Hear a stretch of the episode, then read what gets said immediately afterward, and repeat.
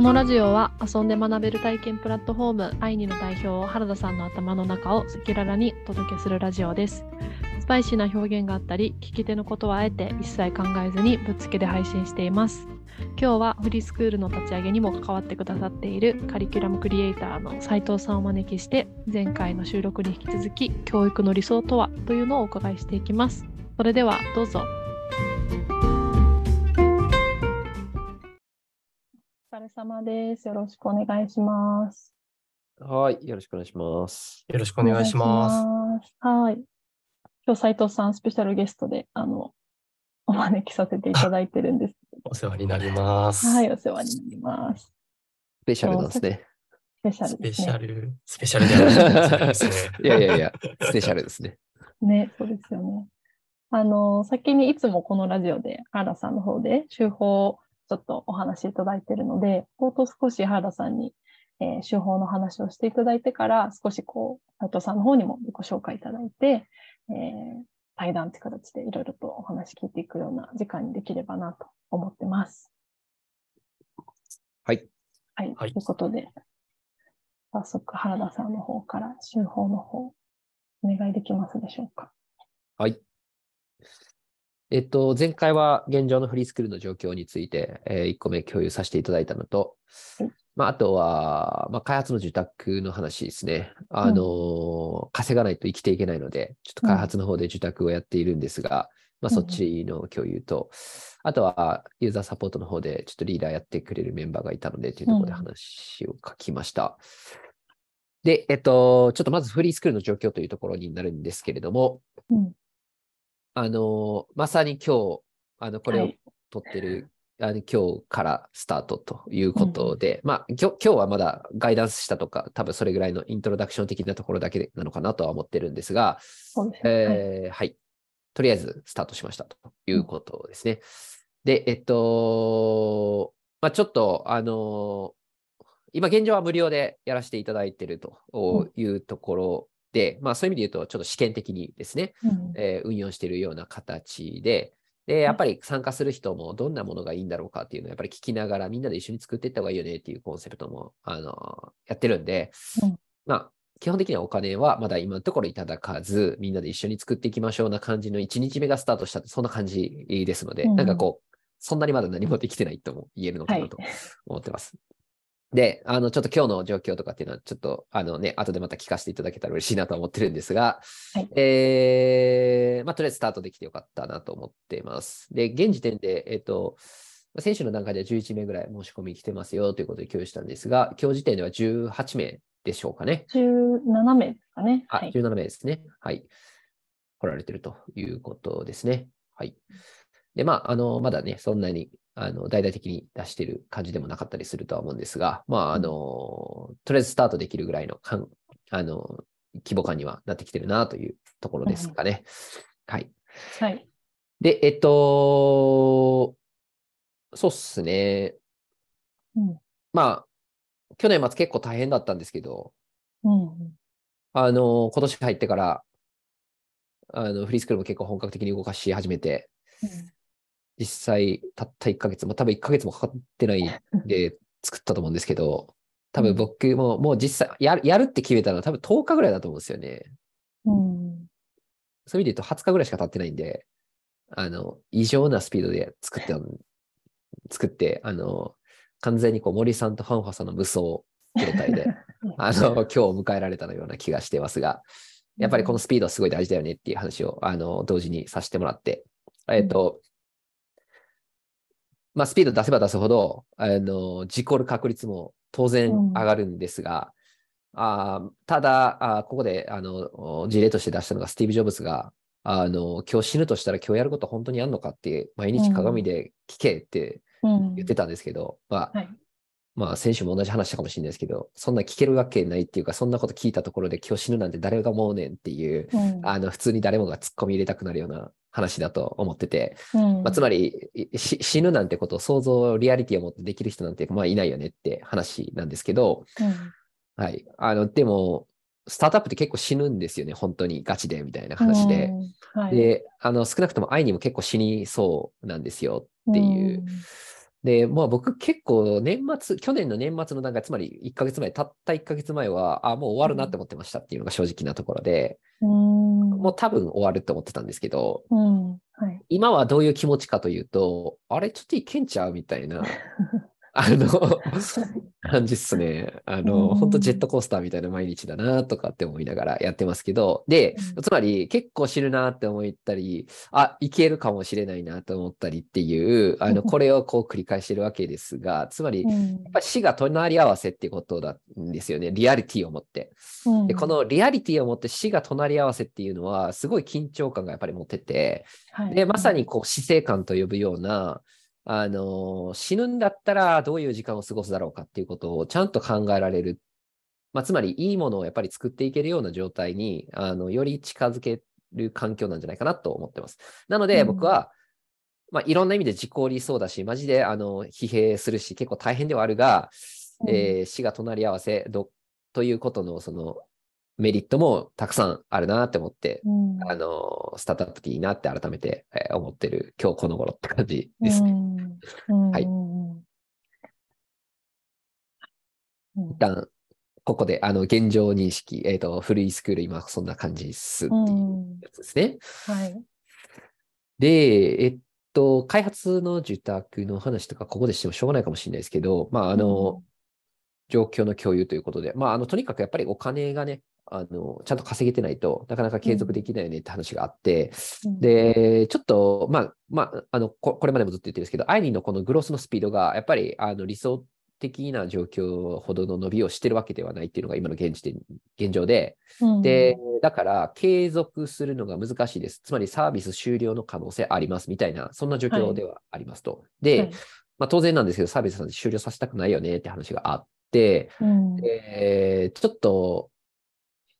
とはいえ、日銭稼がな死ぬみたいなんで、うん。ちょっとあの、開発チームの方には申し訳ないんですけど、まあ、他社からのちょっと案件いただいて、そちらの方のちょっとお仕事をさせてもらって、ちょっとお金稼ぐっていう、ちょっとじゃ若干ライスワークな話を、はい。まあ、進めておりますと。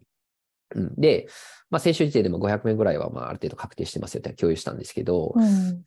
まあ、どうでしょうね。多分、うーん、まあ、い今の目処としては、2、3000万ぐらい、3000万ぐらいはほぼ見えたかなっていう。感じで、まあ、かなりここれもあの今年入ってから進めてきてるんで、めっちゃ短時間でうんやったんですけど、まあ、うん、さ3000万ぐらいはい、いけたかなって感じですね。うんとりあえず。うんうん、で、うんちょっとまだでももうちょい欲しいって、お金ちょうだいって感じの感じで、はい。あの、まだまだなんですけど、うんはい。えっ、と、まあまあ、ぼちぼち、あの、順調に進んでるかなという状況です。うんこれはこれで結構大変ですっていう感じですね。はいフリースクールも大変だし、開発の受託の話も大変だし、うんアイニーもアイニーでファミリー向け特化して、そっちを思いっきりグロスさせなかった話があって、まあ、これちょっと、ね、か開発の話がそれこそ今みたいな感じで、ちょっとおおある程度見えてきたなっていう、ぼちぼち見えてきたなっていうところもあるし、フリースクールもちょっとぼちぼち見えてきたかなって感じになってるんだけど、あれ、アイニーのファミリー特化のあっちのグロスどっち、どこ行くんやったっけみたいな話になって、うんはい。で、それをちょっと僕は今、あの、あ、それ、ちょっと手つけてやばいなってことで、今ちょっと、もっかうん。僕は意識しているっていう感じで、うん。とにかくこの3ラインが今、あの、僕らの注力事項ということで、えーやらないといけないことになるので、うん結構ちょっと大忙しって感じですね。うんはい。で、最後 US のリーダーというところで、まあ、ちょっと、はい。あの、1名、えっ、と、あ、リーダー、あの、ユーザーサポートをやっているチームが、えっ、と、リーダーがずっと不在の中で進めてきたん。ですけれども、1名ちょっとリーダーやりたいなって、あの、立候補してくだくれたっていうのがあったので、あで、そこでちょっと話したことっていうのを、まあ、もしかしたら全体にも言えることがあるのかなと思ってはい。共有したんですけど、やっぱりこれリーダーってやってくれるのすごいありがたいですって話で、うん。あの、ぜひやってくださいって話なんですよ。なんかこう、や、やらせてあげるとか全然なくて、その意味でいくと。だから、なんかいわゆるそのリーダーとかその上司になるっていうのは、こう、なんか昇格のイメージがあって、なんか与えられるもの、称号みたいな、多分世の中の一般的イメージでそういうもんだと思うんですけど、うん。あのでも僕そ、そんな感じじゃないような気がしてて、うん。あのリーダーって大変だし、はい。えっ、と、本来なら別にリーダーだからと言って偉いわけでもないよねみたいなものとか、リーダーだからといって究極的に言うと別に給料高いわけでもないよねっていう話があって、うん。結局のところ市場価値でしか決まんないんですよねっていう、その、はいえっ、と、あの、給料は。うん市場価値でしか決まらないから、リーダーやってようがメンバーやってようが結局給料一緒なんですよねっていうことなんですよ、うん究極的に言うと。うん。うんだから、あのめっちゃ頑張ってるんで給料上げてくださいって話もそもそも基本的には通用しないんですよね。うん。あのこれ、サンマと金目鯛の話とかでたまに話したりするんですけど、はいあのサンマあたたまに言ったりするんですけど、サンマも金目鯛もどっちもうまいんだけど、うん。金目鯛の方がめっちゃ高いっていうのがあって、で、サンマ結構、まあ僕が好きだからこれこよく例え出すんですけど、サンマ全然うまいやんっていう、あの正直うまさレベルで言ったら金目鯛とサンマってそんな簡単じゃないぐらい美味しいなって 思ってるんですよ、僕は。うんでも、サンマってめちゃめちゃ安いじゃないですか、みたいな話なんで。うん。で金目鯛めっちゃ高くて、はい。この価格の違いってどっから起こってんだっけって、やっぱりこう市場の取引によってやっぱ決まってるもんがあって、うん。で、さんまくんがどれだけ頑張ったりとか、どれだけ美味しいって叫んだところで、あの値段上がんないんですよね。誰も買わないからだって1000円でっていう。うん。そうそう。だから、あの人の頑張りとか、その実力を超えて、やっぱり市場取引の方が重要で、残念ながら。うんだから、あの給料上げたいんだったら金メダルにならないといけないっていう、サンマの世界で勝負してたらダメなんですよねっていう話なんですよ。うん。まあいいや、ちょっと戻りますが、あそんな感じで、あの基本的には市場の取引によって基本的に価格って決まってくるんで、あのうん。リーダーやるとかメンバーやってるとかそういうことでは給料決まんないんですよねって、うんとかとか考えるとリーダーってやった,、はい。ややったら損じゃねみたいな、それぐらいのもんだと思う。うんうんこんな中でやってくれるなんてありがたい話だよなっていう、あのこんな感じなんで、うんスタンスは。うんはいで、えっと、かつ、うんかつですよ。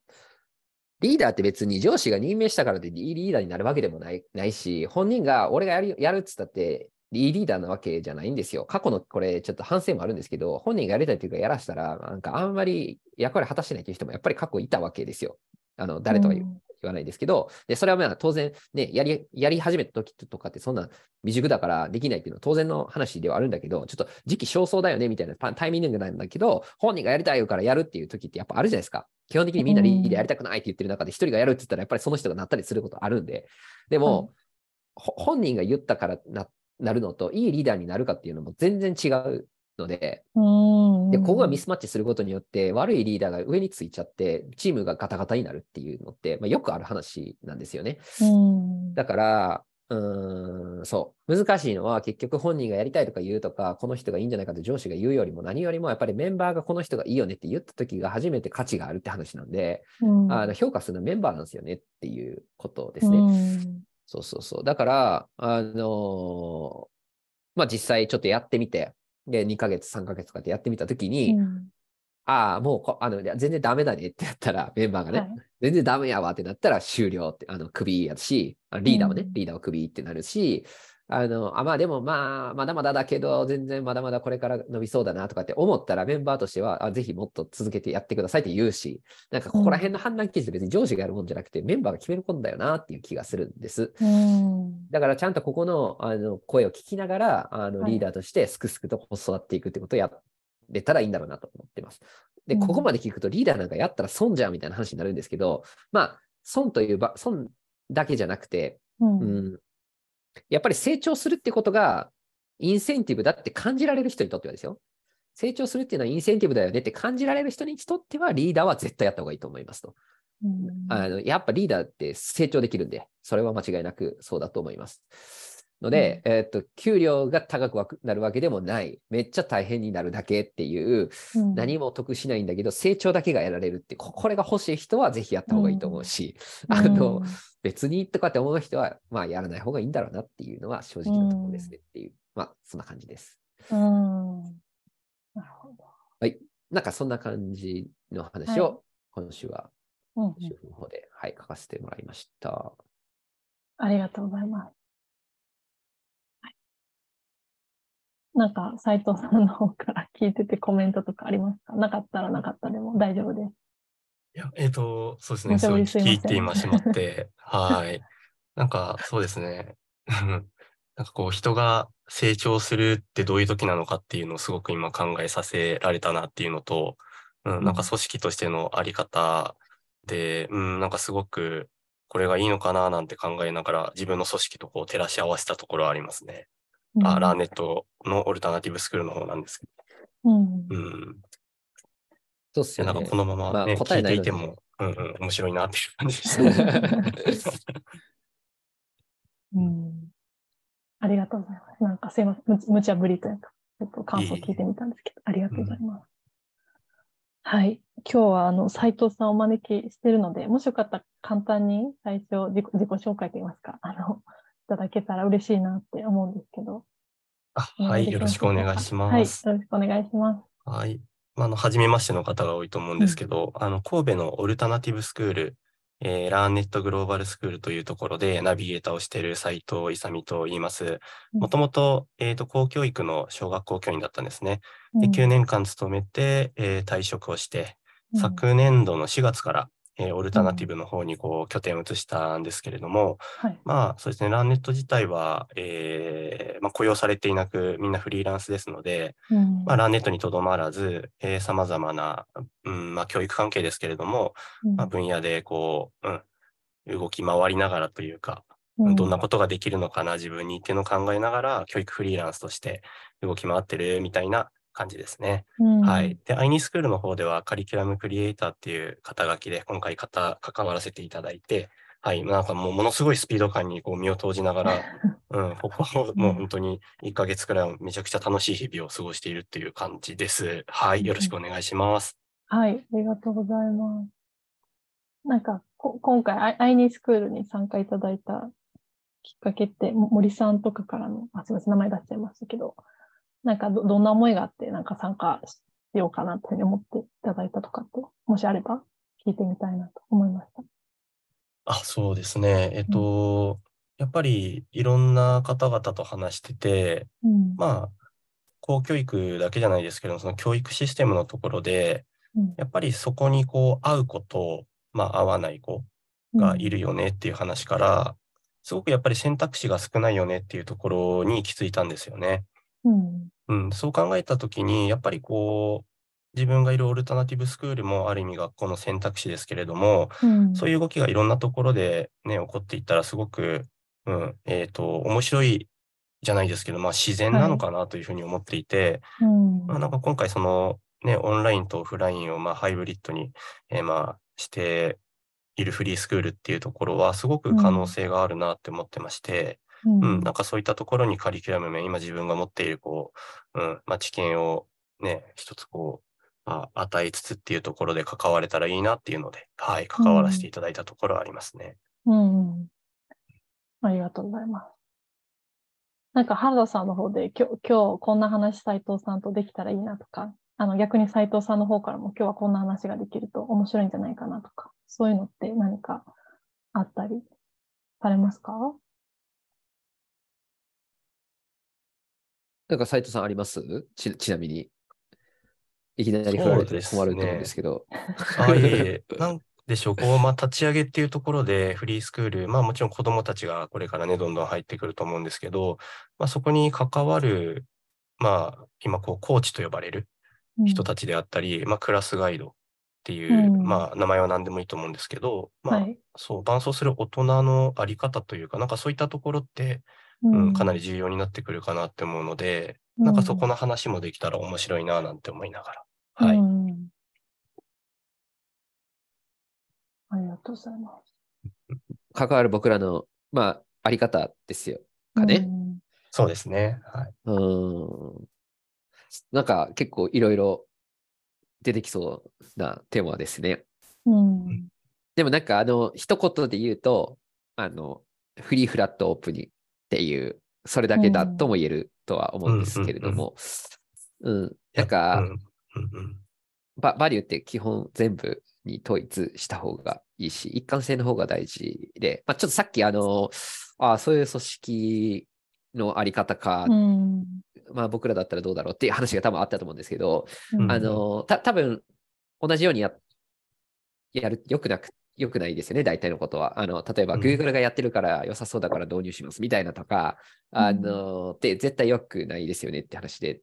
やっぱり結局その組織に合ったものであるとか、自分の中でその探求し続けて見つけた答えを形にしていった方がきっと良くて、やっぱり真似す、まあ参考にするのはいいと思うんですが、うん。ただただ真似してもしょうがないっていうのってありますよねとかってなった時に、うんうん。まあ、つまり答えはなくて、あの、うん。まあ、僕らのあり方というか関わり方って基本的にはそれが正解か不正解かとかではなく、もうばフリーフラットオープンに行くって決めてるので、うん。はい。あのまあ、一言で言うとそれですよね。うん。で具体的にそれ何なんだっけっていうところに深掘っていくところに多分、あの、奥行きがたくさんありそうだなって感じがしますね。うん。うんうんうんいやー、まさにですよね。フリーフラットオープン、すごく素敵な理念ですし、それぞれがこう立ち返る場所でもあるなって思うんですけど、やっぱりうん。そうですね、なんか関わる人たちが、まあそこの理念を踏まえつつですけど、それぞれの味を出していってほしいなとは思っていて、うん。うん、なんかやっぱりこう、ね、関わる大人が何かにこう縛られて同じ考えで子供たちに関わっていくっていうのは、なんかやっぱりね、あまり面白みもないですし、はい。子供たちから見たら同じ人に見えてしまうと思うんですよね。うん。だからやっぱり、なんでしょう、それぞれが大切にしている価値観っていうものを、うん。うん、子供たちに、えー見せていってほしいなと思っていて、まあそれはクラスガイドもですし、えーホストの方々もですけど、なんかその価値観を持ちつつ押し付けるわけではなく、なんか子供たちにそれについてこうどう思うみたいな感じで、うん、なんかいろんな姿を、うん、見せてもらって、なんかこうんう子供たちがいろんな人と関われるような、うん、場になるといいなと思いつつっていう感じなんですけど、なんとなく伝わります、原田さん、このニュアンスは。ああ、伝わります、伝わります。僕も、うんうんあの、同意ですねうん。あの、この議論するとき、結構、ちょっと似たような話が、まあ、よく出るなと思っていて、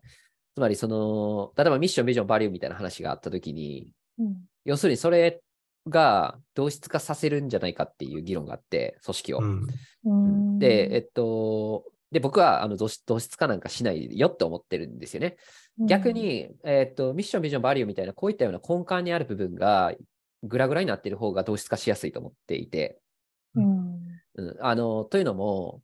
まあ言ったら憲法みたいなもんで一番重要なもんで、そのフリーフラットオープンみたいな話とか、あの、例えば僕らだってミッションだったら人と人をつなぎ夢中で満たすというあのもので、やっぱりこう人とつつながっていくとか、あの、みんながこう夢中になれている状態っていうのを良しとしてますよとは言ってるわけですね。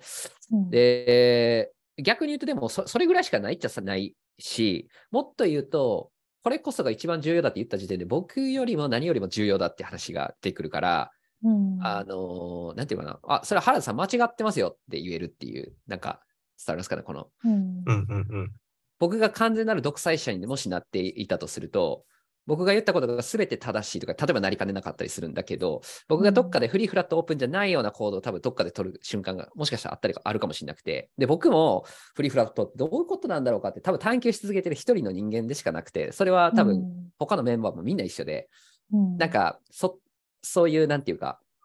探求し続けてる一人でしかないんだとすると、なんか立場一緒なんですよね。うん。うんうん。まあ、みたいな感じで、こう、なんていうのかな。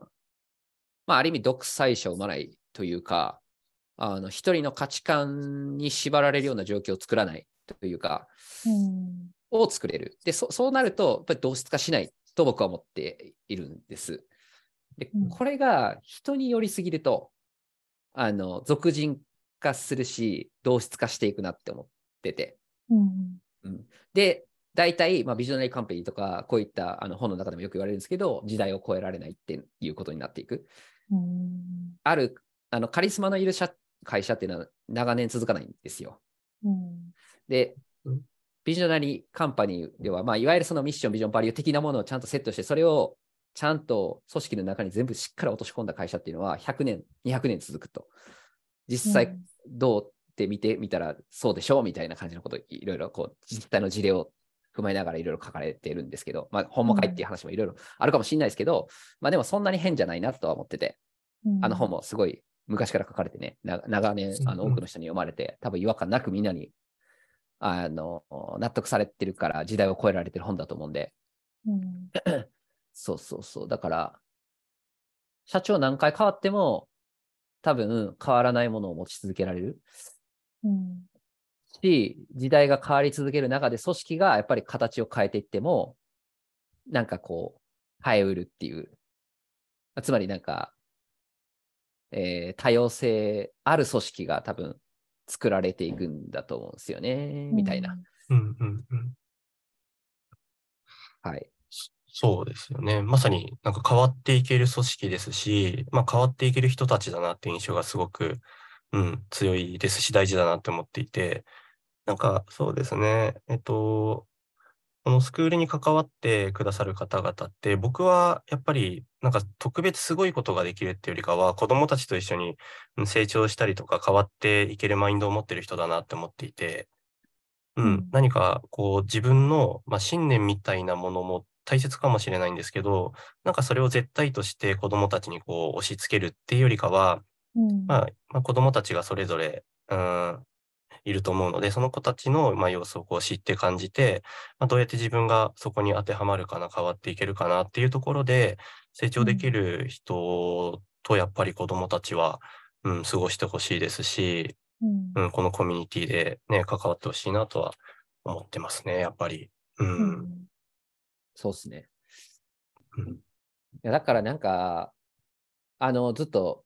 き昨日からも言ってるんですけど、まあ、僕的にはやっぱりたくさん体験用意したいっていうのがあって、あつまりそれはたくさん体験を用意するっていうのは巡り巡ってホストをたくさん用意したい、用意したいっていう言い方もあれなんですけど、あの、たくさんのホストがそこにいる。で、究極的形は、1ゲーム目、2ゲーム目、3ゲーム目、4ゲーム目ってあって、1ゲーム目にも10体験ぐらいあって、2ゲーム目にも10体験ぐらいあって、3ゲーム目にも10体験ぐらいあってみたいな感じになってて、まあ、とにかくどあのどこの単元行っても10以上あって、まあ、月あの1日だけでも40体験ぐらい並んでて、まあ、月でも800体験ぐらいあってとか、わかんない、1000体験とかあってみたいな。まあ、でその向こう側にはちゃんちゃんと人もいて、うんつまり大量に人がいると。で、あの生徒は別にやってもやらなくてもいい、どれでもいい。あの1ゲーム目に10個ぐらいあって、あの興味あるやつあったらやったらいいし、興味ないなと思ったら全部やらなくてもいいし、もうあの毎日スカスカにするっていうのも別にいいし、それはもうあの本人が決めればいいと。でそだただ、まあ、何を選んだらいいんだとか分からんとかってなった時に、まあ、導いてあげるのが多分コーチとか、あのクラスガイド的な人たちになってくると思うんで、まあ、うん。うまいこと彼らが何をやりたいのかとか、どういったことに興味があるんだろうか、まあ、全くあの興味なくても、一回これやってみたらどうとかって言ったときに、あのあじゃあ、この人に言われたらやってみようかなって思えるみたいな感じの信頼関係、人間関係作って、なんかこう、ね、いろんな幅を広げていけるようになったらいいなって思ってて、で、まあ、そうなると何がやっぱり良くなるかって、うーん、なんかやっぱり、たくさんの大人と話してると、あ、この人は尊敬できるなとか、うん。あ、この人のは面白いなとかって思える人に、まあ確率の問題なんで、どっかで出会えるなと思ってて、うん。やっぱりいい出会いを通して人は大きく変われると思ってるんで、うんそれをやっぱ起こそうと思った時に何ができるだろうかって言ったら、もうもはやこんな偶発的なもんだから、人との出会いって。とにかくたくさんの出会いを起こせるかどうかにかかってんなーっていうのは思ってて、うん。なんかぱい出会ってほしいっすよねっていう。ううんんうん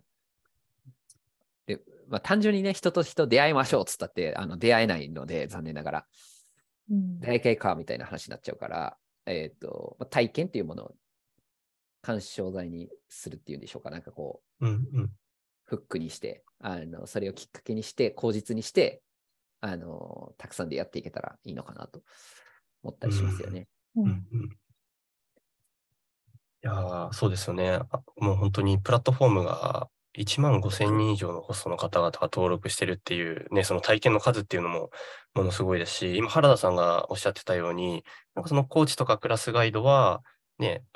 ちょっとこう体験どこに行ったらわからないとか、今自分の好きなことがちょっと見つからないっていう子たちにこう伴走してあげることだとも思ってて、なんかそこでやっぱりね、子供たちに小さなこう自己選択とか自己決定をさせてほしいなっていうのはすごい思ってるんですよね。なんか、こう、これをやってみようよっていうような、こう、ゴールイメージを共有するのも、まあ一つだと思うんですけど、なんか、まあその子をしっかり一人一人を、まあ人格として認識してれば、なんかこの子はこういうことが好きだから A、B、C、まあこんな選択肢あるよみたいな、少しね、その小さいサイズ感で、うん、子供たちが選択できるような提示の仕方をして、じゃあこの体験行ってみようみたいなところが繰り返しできると、多分ね、いろんなどんなサイズ感でも自分で選択して決定してっていうことができるかなって思ってますし、おそらく、ね、こういう場でそういう自己決定とかができると、多分自己肯定感もやっぱり上がっていって、まあよく言われるね、その幸福度っていうところにもつながっていくと思うので、なんかそういった関わりがクラスガイドやコーチに、うん、より求められるコミュニティなのかなっていうのは、うん、自分の中では一つ重要なポイントとしては思ってますね。うん、ありがとうございます。ちょっとなんか僕からも聞いてもいいですか？はいはいはい。あのーちょっと、あの、すみません。あの、前回とほぼ同じ質問になっちゃうんですけど、うんあ、前回ってあの、木村さんとちょっと喋ってて、うんああ、そう、はい。うん、なんか、いや、理想を追求、あの、現実を考えると、まあ、こういう形になっていくなとかって、いろいろこう、なんか、なんていうのかな、現実に落とし込むことによって、ちょっと削り落としていく部分ってあったりするんですけど、いろんな、あの、施策とか、あの、ゴールとかってうんうん。でも、一旦そういうの全部取っ払って、まあ、理想論語るとこうだよね、みたいな話とかすると、なんか、面白かったりするなと思ってるんですけど、うんなんかそうですね。うんうん。い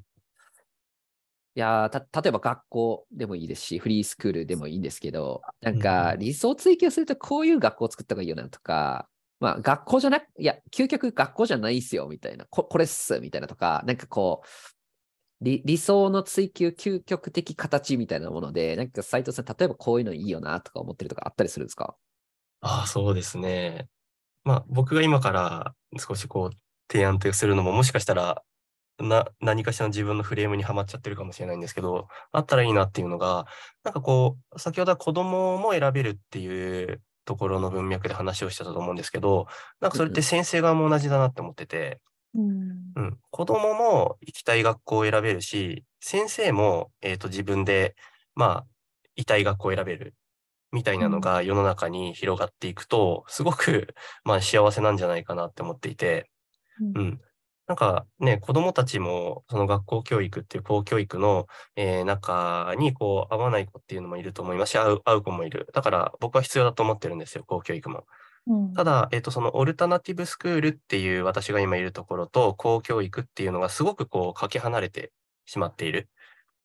うん、っていうところがあって、なんかこの間にあるような学校がないなっていうのはすごく、まあ、課題感として抱えてるんですよね。まあ、だから間を取るわけではないんですけど、まあこう子供たちも、うん、こう気軽に自分のこう地域で選べるし、先生方も教育理念に共感したところに自由にこう移動しながら、うん、自分の伝えたいことを伝えられるし、みたいな学校が、まあ、こう自治体とかにたくさんあったりすると、まあ、もうあれですよ、もういろんなことを度外視している話ですけれども、うん。うん、すごく、うん、まあみんながこう、うん、ある程度の余白を持ちながらというか、心のゆとりを持ちながら生活できるんじゃないかなとは、うん。うん、思ったりはしていますね。なんか、それの形って、つまりその、あ、なんでじゃあ選べないんだろうかっていう話に多分返ってくと、なんかいっぱいあるんだけど選べないんだよねって課題じゃなくて、実はどれもこれも大体一緒みたいな話になってる。金たら飴みたいになってて、日本全国大体一緒やんってなっちゃってるっていう話もあるのかなと思って、あのーうん。さっきちょっとね、うん。うん斉藤さんも選択肢の幅がないとかっていう話を、あの生徒においてはないっておっしゃってたと思うんですけど、まあ、つまりその学校自体の多様性のなさがあるから、あの、そこに多様性なかったら先生も多分え選ぼうにも別に選ぶ選択肢ないじゃんみたいな話になりかねないのかなって思って、うんうんうんだから、あの、選べるとす、選べるっていうのは要するに、いっぱいなんかいろんな教育理念を持った学校がたくさんあるっていう状態を目指すべきだっていうことになるんでしょうかね。あそうですね。あそそうですね。なんかまあ今も、例えばね、えっ、と、I2 小学校、I2A 小学校、I2B 小学校って地域の公教育であるとするじゃないですか。うんで、おそらく、まあ、まあ、本質的にはというか、本来、その、それぞれの学校が、それぞれ特徴がもっとあっていいなと思ってるんですよね。うんうん。ただなんか、現状というか、まあ、良くも悪くもあるんですけど、子どもたちも大人もどこに移動しても、ある程度の、うん、教育を受けられるし、まあ、指導が先生方ができるっていうところはあるけど、なんかそれってね、もうそもそも確一的な、状まあ、禁止的な状態だとも思うので、うん。そう、今原田さんがおっしゃってたように、なんかそれぞれの特色をもっと、うん、見えるようにしていくえー行くのが前提で、その見えた上で先生方が移動できるような仕組みっていうのが面白いんじゃないかなっていうところですね。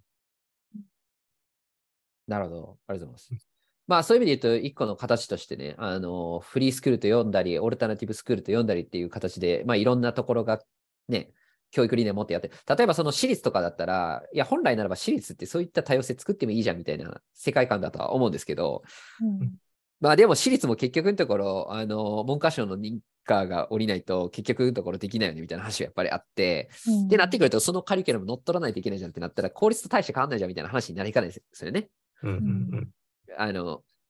何が変わるん。だっけって言ったら、いや、入ってくる生徒の質がちょっと高いん。すわとか、そん。な話ぐらいしかできなくて、やってる内容は一緒っすみたいな。うん。うん。ただそん。な感じ、あ、わかん。ない。ちょっとあん。まり僕詳しくない。あの、私立の学校とか行ったことなくて、分かってないん。ですけど、まあ実際そん。なもん。なん。でしょうか。そうです。こともあまあでも、私学はやっぱりそそれぞれのこう理念が明確に掲げられてるっていう印象はありますね。うん。まあ、公教育とは少し毛色は違うところはあるかなとは思うんですけど。はいはいはいはい。うんうんうんそういうそういう意味でいくと、私立という側面では、斉藤さんのせ言ってる世界観は達成できてる感じなんですか？まあ、す教育観というか、まあ、選べるっていうところに関してはそうかもしれないんですけど、まあ、そこにはやっぱりこうお金の問題が入ってくるところも。あるじゃないですか。全員が全員そこのね、学校に行けるかっていうと、そういった関係もあるので、うん、なんかそのお金がかからない、なんかこう、公教育って今、お金かかってないじゃないですか。うん。うん、そういったレベル感で、えーそれぞれがこう、理念を持っていたりとか、特徴がにじみ出るような状態がクリアなのかなと思ったり。うんはいはいはい。うんうんなるほどね。うんうんまあ、それで言うと、オルタナティブスクールもね、そういったところは、まあ、課題はあるんですけどね、あの、うん、認可外ですので、国からの助成があるわけでもないので、やっぱり経営っていうところでお金がついて回るところはあるので、まあ、果たしてそれが本当に子供たちの選択肢になっているのかって言ったら、すべてをこうカバーできているわけではないじゃないですか。うんうんうん。そういったところはね、やっぱり、うん、課題を持って、まあ、ランネットのね、ナビゲーターも、うん、まあ、働いておりますしっていうところですね。う。うんんだからここはまあ結構難しいですよね。その多様なものに対して税金使えるかっていうとなかなか使いづらいみたいな話がやっぱりあったりとかするから、そういうことになるんだろうなとかって思いながら聞いてて。うんね。そうですね。いや、お金がかかっちゃうのが難しい問題ですよね、教育。うんあの人手がものすごくかかるんで、うんそうですよね。その分高いですよね。うんうんうん。なるほど。なんかファンファンさんが気になっているテーマとかってないんですか？ああ、そうですね。うん、いや、でもなんかこの教育の究極だったり、もう全部理想を取っ払った時の理想形は何なんだみたいな話は、あの、すごく気になってたので、はい、なんか斉藤さんってどんなこと思ってるんだろうなっていうのは、ラジオ始まる前には気になったところだったので、それがなんか、ね。はい、あの、聞けたのは面白かったなと思う。すみません、コメントみたいになってます。はい。うんちなみに学校そうですね。うんうん。の先生やってて、辛かったとこ、どどういう、え、いうん。今、ななんていうのか、もうちょいこう具体の話でう、ん。斉藤さんの悩みってどこだったんですか？うん。それがですね、僕すごく大好きだったんですよ、公教育。はいはいはい。僕僕自体はすごく大好きで、可能性しかある意味ないなって思ってたん、思ってましたし、ななんか、僕、先生やりながらサッカー選手もこう両立してやっていたので、なんか学校の先生っていうよりかは、周りからはサッカーが好きな斎藤勇みたいな認識をさ、えーまあ、されていたのかなっていうところがあったので、なんかうん。基本的にこう縛られてるっていうような感覚はなく、うん、割とこう自分の好きなことをしている姿をこう子供たちの前に置いていたみたいな、うん、感じだったので、まあ、全然公教育が嫌いだからやめてオルタナティブに来たっていうのはもう全然違くて、うん。なんか先ほど話したように自分の教育理念にこうマッチしたのがランネットグローバルスクールだったので、じゃあ別うん。に教育っていうものは、まあ先生がする、先生だけがするものではないと思ってるので、別に退職したからといって教育から離れるわけでもないですし、自分がこうしたいこと、まあ自分の教育理念に合ったところに行って、まあ、そこで活動する姿をそこに置き続けて子供たちと関わった方が、うん、なんか自分自身も幸せなんじゃないかなっていう感じですよね。だから公教育自体は確かに、えっと、先ほど話したような、うん、合う合わないであったりとか、うん、そういう課題はもちろんあるとは思っておりますけど、まあ自分自身が、まあ先生として苦しんだっていうことはないですし、まあでも子供たちの姿を見て、まあそういう姿が苦しかったっていうのは確かに、まあ言われてみればあるかもしれないんですけど、まあそういったところですかね、その、うん、原田さんの質問にお答えすると。うん。はい。なんか、あの、ぼまあ多分、なんかこう、あ、まあ、そうだな、どれぐらいの人がそう思うんだろうか、ちょっと実際のところよくわかんないですけど、まあでも結構な割合で学校の先生っていい、いい職業だなって、多分、高校生の時とか思ったことがある人も多いんじゃないかなって気はしてて、うん。うんなんか楽しそうっすよね。いや、知らないんですけど、実際のところはどうなんでしょうかって わかんないんですけど、なんかでもやっぱりこう、生徒目線から見てるとき、学校の先生で楽しそうな仕事やなとかって思ってたんですけど、これ僕だっけかな。えだから別に先生やるの悪くないなって当然思ってた、ちゃ思ってたんですよ。うん。で、まあ、ただ、うーん、なんかやっぱこう、いろいろやっぱ経験してから、でどやるにしてもいろいろ経験してからやりたいなは思ったから、まあ、別にね、あの、やろうと思ったら別にやろう、できるだろうし、やりたくなったらやればいいや、みたいな感じで、結局そ、いきなりそんなね、先生になろうっていう感じにはならなかったんですけど、うん。なんか、なんか楽しそうやなっていうイメージはあるんですけど、やっぱ楽しいですか、うんうんうん。ごめんなさい。な。どんな質問やねんって話ですかいや、楽しいです。やっぱりね、子供たちとこう、生活できるのってすごく幸せですし、なんか先生ってね、あの、なんだろう、その子にとって家族でいる時間の多分次に長いですかね？っていう印象を持ってるんですけど、だからそういったとこに関わらせていただいてるっていうのもめっちゃ幸せなことだなと思って生活してました。うん、すごく楽しかったですね。いや、そうっすよね。だってもううん高校とか、めちゃくちゃ楽しい時間じゃないですか。高校も、あ、まあ、中学も小学校も全部そうですけど。いや、それこそよ、まあ、僕の子供だってもう今幼稚園ですけど、いや幼稚園の先生だってめっちゃ楽しいやろなとかって思っちゃうんですけど。うんいや、なんかうん。なんかこう、なんつうのかな。あの、こう、出会いと別れの繰り返し。なんか、うん。そしてその貴重なその過ぎ去る時間を少しの間だけだけど共にしてうん。っていうなんかあの感じが全て青春感がもう満載でうん、こんな楽しい職業あんのかみたいな。う んあのいやもちろん大変だとは思うんですけど、うんうん。うんそんなこと言い出せね、野球部で練習するとかも全部大変だしとかってなるけど、そんなもう楽しいに決まってんじゃんみたいな。うん。うん。あの苦しい苦しいとか言っときながら毎日こうランニングするとかっていうのが楽しいわけで、うん。うん、なんかいいいや職業やな、うんみたいな。いい職業だと思いますし、まあ、うん。まあそうですけど、やっぱりなんか怖さもあるなって思っていて、うん。なんか子供たちと生活をずな長い時間ね、できるっていうところの、まあその反面、子供たちにとって、こうなんだろうな、同じ人とずっといる環境なわけじゃないですか。うん先生っていう、はいまあ、職業。うん。なので、なんか、うん、その人だけの価値観しか知らないっていうようなことも聞きますし、、うんある意味こう、まあ全員が全員じゃないと思うんですけど、コミュニティがやっぱりね、こう広がりにくいっていうところは、職員室っていうところはあると思うので、まあ、変な話にその学年の先生だけでこう1年間が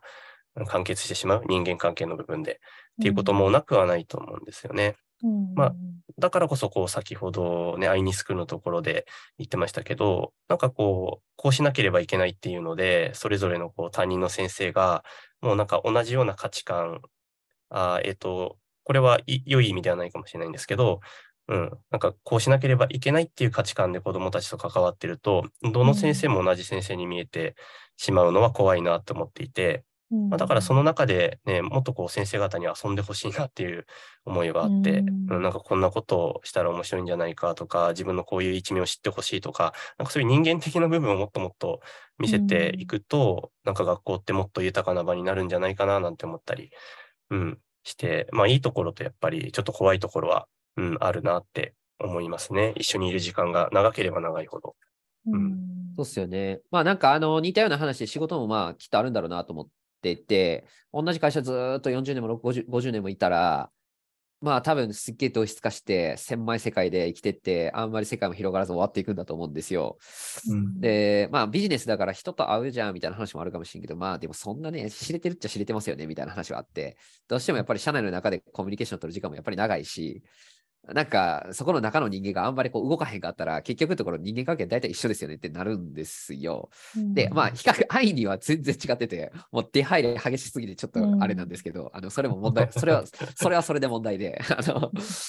まあでも、はい、まあ僕はいいと思ってますけど、うん。えっと、そう、あだから、まあ学校だけの多分問題でもないんだろうなっていう気はしますよね。あの、どこの世界でも多分そういうのはきっとあって、あの、で、多分、まあ、し仕事の世界では、多分そっちの方が変わりやすさは変わりやすいから、あの比較的変わってきてる部分あるのかなって、まあ、それこそ昨日かな、今日かな、三井物産でしたっけ、あの副業解禁しますみたいな、商社で言うと、うん。多分初めてだとかでなんかニュースになってましたけど、まあ、副業なんかも当たり、まあ、僕らの、ね、会社の感覚からすると、副業なんかも当たり前なんですけど、うんうんあのそれこそそういうあの商社とかも多分副業なんかめっちゃやりづらい職業だと思うんですけど、まあ、そんな会社でさえも、いや副業もどんどんやっていこうみたいな話になってきてるっていうのは、やっぱり世の中どんどん変わってきてるなっていう感じはしてて、で、そうやって外出ていけばいくほど、まあ、今おっしゃってたように、こう、なんか、同質化をどんどん防いでいく方法につながっていくんだと思うんですよ。うんだから、学校の先生もやっぱり、ここにフルベットするっていうんじゃなくて、うん半分会社員やってるけど、半分学校の先生もやってますとか、ここういう感じになってきた方がいいんですよね、うんうんううんん結局は。うんうん、そう思います、やっぱり。なんかね、たまに会うくらいがちょうどいいなって思っていて、それは大人とも、むしろ子供ともなんですけど、なんかこう、お互い見えないところで何かしらをしていて、そのなんか成長したところを持ち寄って、あお前めっちゃ成長してるじゃんとか、えこんなことできるようになったの？っていうような、うん、関係性ってすごく素敵だなって思いますし、なんかその方がね、違ったお互いを見れて、うん、お互いのためにもなるんじゃないかなっていうような、うん、感じはしますね。うんちなみに学校の先生をやりたいなと思ってる人に、学校の先生でこれが一番おもろいっていうのを、うんなんか言うとしたらどどう言います？これが一番面白いですうん、か、もうこれが一番の醍醐味だみたいな。多分苦しいことは9割ぐらいあって、あの、い1割ぐらいのすごく楽しいことがきっとあって、あの、いや、苦しいことも楽しいんですよっていうのはさっき言った通りなんで、全部楽しいんですが、でもなんか醍醐味ってちょっと少ないじゃないですか。仕事にしても何にしても。いや、なんか一番はこう人の魅力に触れられるところだなって僕は思ってますね。うんうん。え、なんか具体的にっていうのもこあの、うんうんシーンみたいな感じとかあります？なんかこう、うんこういう場面でこうみたいな。あ、そうですね。まあ、なんでしょう、職員もそうですけど、まあ、基本公教育の先生方って入れ替わるじゃないですか。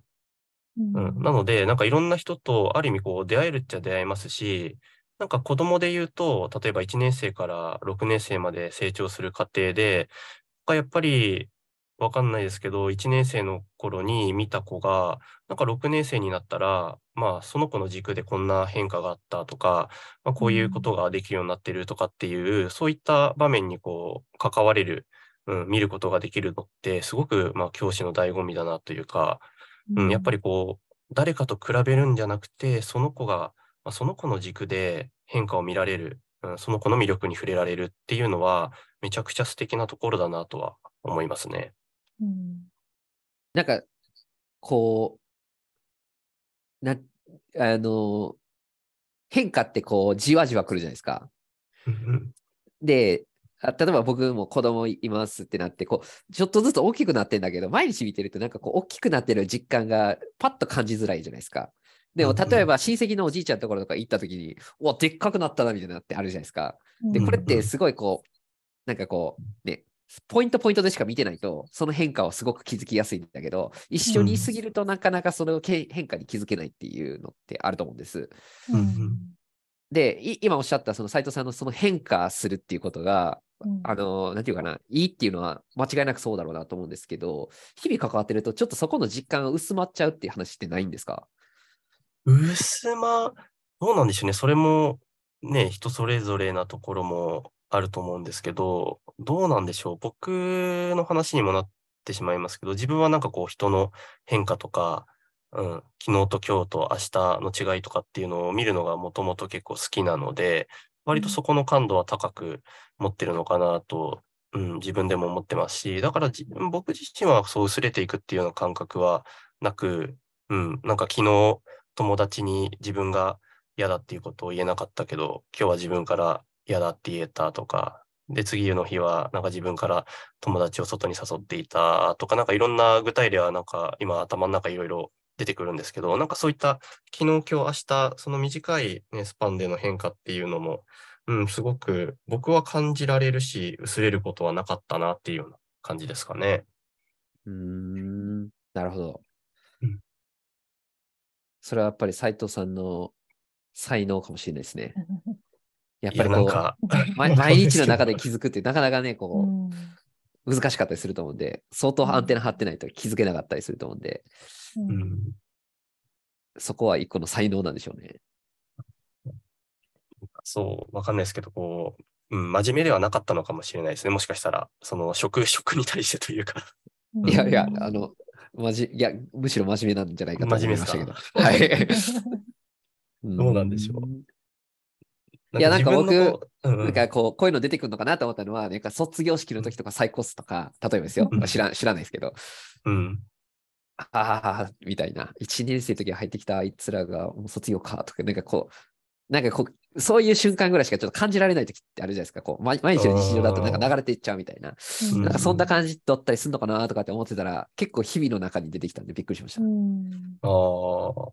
そうです。どうなんでしょうね。僕自身が割と、まあ、なんでしょうね。プレイヤーだった、サッカープレイヤーだったっていうところも大きいかなって思ってて、割とこう自分の変化というか、うん、まあ、競技レベルですけど、昨日できなかったことが今日できるようになったとかっていうのは、こう自分自身にアンテナ張ってたところはあったので、なんかその子がどう変わっていくのかっていうところは、結構こう見とっていたのかなっていうところですかね。まあ、あと自分がそう、アスリートでもあったから、そこを押し付けないような自分を教室に置いていたりとか、うん、なんかこう思い返すといろいろ出てくるんですけど、うん、なんか確かにアンテナを張っていましたし、感度はそれなりに高く持ってたのかなっていうような、うん、過ごし方ですね。斉藤さんのゆ夢とかあるんですか？志。夢ですか？うん。なんか、うーん、明日には変わってそうな感じがして、わかんないですけど。まあまあわかります？この、この、はいこの感じ。はい。うん。なんかえ明日また、なはいどうぞんはいはいああどうぞどうぞどうぞ。あ、譲り合って、譲り合ってしまった。なんか変わりそうなものと変わらないものもあるような気がするんですけど、うんうん。あ変わらないものとしてずっと目指し続けるミッションのようなものがあるんですか？あ、ミッションはありますね。やっぱり、もうずっとそれは、うん、学びの、えー子供たちの学びの場の選択肢を広げていきたいですし、うん、なんか、やっぱりこう、かなり大きな話にもなってくるんですけど、そのまあ、ね、す公教育の外に出たからできることもあるなって思っていて、うん、なんか、そうですね、公教育に対して、自分が今、ランネットで行っている探究的な学びをこう少し伝えていったりとか、そもそもいろんな学校の形を作ることに関われたりとか、なんかそこに関してはずっと自分の芯として持っていて、まあ、生涯かけて、うん、やっていきたいなっていうのはぶれないところですかね。なるほど。それをやった結果、こういうことが例えば起こっていったらいいなとかあったりします？ああ、まあ、それはあれですよね。先ほどの度外視した話でもあるんですけど、あ、はいはいはい。あ、うんそっち。そう、多分そこにつながっていくのかなと。じゃあもう、うん公教育が多様化するですね。そうですね。やっぱり、うん、そこだと思いますね。結局学校がいろいろ作られるのって、それこそ手段でしかないと思ってて、本質的にはそこの学校がどう変わっていくかっていうところだと思うので、うん、そこにアプローチはしていきたいですね。なるほど。うんえ、ちょっとごめんなさい。ちなみに、あの、もう、もう時間も終わりに近づいてるような感じがするんですが、えっと、公教育が多様化するためには、例えば方法論としてはこういうのがいいんじゃないかとか、なんかあったりするんですか？斉藤さんなりのアプローチの仕方、戦略みたいな。いや、そこは本当にあれですよね。原田さんとも今後話していきたいところでもありますし、なんかアイニースクールがそれこそ一つの、うん、モデルになっていったらいいなと思うので、なんか今ここでこうっていうのは自分の中でうまく整理できてないところは正直ありますね。少なくとも現時点で公教育でこれやってるけど、それは筋いいよねとかあるんですか？これやってるけど筋いいよね。うーん、そうですね。なんだろうな。割とこう、クラス単位とか、えー学年単位とか、そういったところで、何かこう、子供たちが、の多様性に、うん、合った活動をしてるっていう事例はよく聞いたりはするんですけど、どうなんでしょうね。学校としてっていうところで言うと、うん、ここがっていうのはちょっと、ここで挙げるのも、うん、かなり特定された学校の名前が出てきちゃったりしてあれかなって思うので、うん、まあ、ちょっとまだまだ課題がありそうだなっていう感じですね。うん、パーセンテージ的にはかなり少ないかなっていう印象はありますね。はいはいはい。うんわかりました。まあなんかあの、あの、今ずっと公教育って話が出てるんですけど、あの、多分公が大事というよりも、まあ多分もうちょっと別に言っていたそのお金の問題だと思うんで、うんあの、あ、ですか、うん合ってます？公教育にこだわるのはお金の問題ですよね、多分。まあ、学びが多様になっていくためには、そこのね、お金のところは、うん、課題であるなっていうところはありますよね、やっぱり。あ、で、ちょっと言いたかったのは、た例えばですよ、アイニースクールはタダですみたいな。なななんでそうなんねんって話はちょっとわかんないですけど、アイニースクールは例えばだタダですってなったら、一緒ってことですか？斉藤さんの感覚からすると。あ、じゃあいいじゃんタダですそう、ただですってなったとして、でも、その、なんでしょう。えー保護者側から、子供たち側から見たらただかもしれないんですけど、でもやっぱりこう、こっち側、アイニースクール側としては、お金がこう回っている状態でないと、やっぱり難しいと思うので、うん、だからそこの兼ね合いですよね。まあ、そ、それが国からの助成金になるかどうかっていうのはよくわからないんですけど、うんうんあ、でもまさにその話ですね。うんそれこそあのーあのーもあの、この運営会社ガイアクスですけど、ガイアクスのインターン、昔されてた長谷川さんっていう方が、今、リタリコの社長してますけど、うんあの、リタリコさんとかは、あのね、発達障害の子供たちに対するいろんなサービスやられてて、で、あれ、実質多分通ってる人たちはみんなタダで行けてるんですよね。で、うんうんあれなんで行けてるかって言ったら、発達障害の子供たちを支援するための助成金みたいなものはもう国は用意してくれてるから、うん。要するに払い手は国で、うんで、サービスを受けてるのは子供たちっていうような、そういう構図になってるので、えっと、うんあ、ちょっとわかんないですよ。あの、そんなに詳しく僕知らないので、あの、実際のビジネスコード、そそんなもんちゃうぞって怒られるかもしれないですけど、リタリコの売り上げのかなりの割合は国から入っているというのが僕の認識なんですよ。で、これもこれで一つの形として成り立ってるから、別にそれはそれでいいじゃうんんみたいな話もあると思うんです。うんで、そうそうそう。なんかいろんな形ってまあきあるので、うんあの、やろうと思えばできなくないっていう話もあるのかなという気がしますよね。本当ですね。うんうんはい。あと、僕が面白いなとやっぱよく思うのは、あの、まあ、これもね、あの結構、すべてに開放するのはちょっと無理なので限界はあるんですけど、アメリカの大学の形は僕は好きで、あの、いわゆるそのハーバードとか、ああいうような大大学って、めっちゃ金持ちとめっちゃ優秀なやつが行く学校じゃないですか。だから、究極金出したら入れるっていう。で、その金を出した人たちによって運営がされていて、うん。まあ、それこそインドから行ってるような人たちってほとんど金払わず行ってるんですけど、でも、そこで行く人たちはもう世界中の優秀な人たちがブワー集まってくるみたいな。ううん。んで、彼らはタダで行ってる。彼らのお金を金持ちが払ってくれてるみたいな、そういう構造を作って、うまいこと回しとんな、みたいな感じがあって、まあ、あれはあれで僕は、ね、現実的な形としてね、うんインドの人たちが貧困の中からでもアメリカのトップの大学に行けるっていうその道を作ったわけで、うんうん、なるほど。おもろいなと思ってるんですけど、はい。まあ、これはね、すべての人に解放できるような、あのここの話は方法論ではないですが、うん。うんまあ、いろんな形ってありますよねっていうう、。うんん 模索したいですね、そのあたりは。うん。う。うん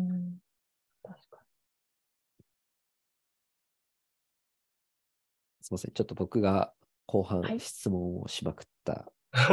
に 感じで、いや、ありがとうございまだったんですす。けど、うんありがとうございます。あっという間の、はい、1時間でした。今日はじゃあ、うんはい、ゲストの斉藤さんにお越しいただきましたという感じですかね。はい。はい。斉藤さん大丈夫ですか、なんか、すみません。ちょっとうんあ、いえい大丈夫です。したいはいことを、もううん。たくさん話せましたし、質問もいただいて、うん考えるきっかけになりました。改めて。ありがとうございます。引き続きよろしくお願いします。はい。はいこちらこそお願いします。ありがとうございました。はいではでは、ありがとうございましたはい、持っていければと思います。ありがとうございました。お疲れ様はいありがとうございましですた失礼します失。礼します。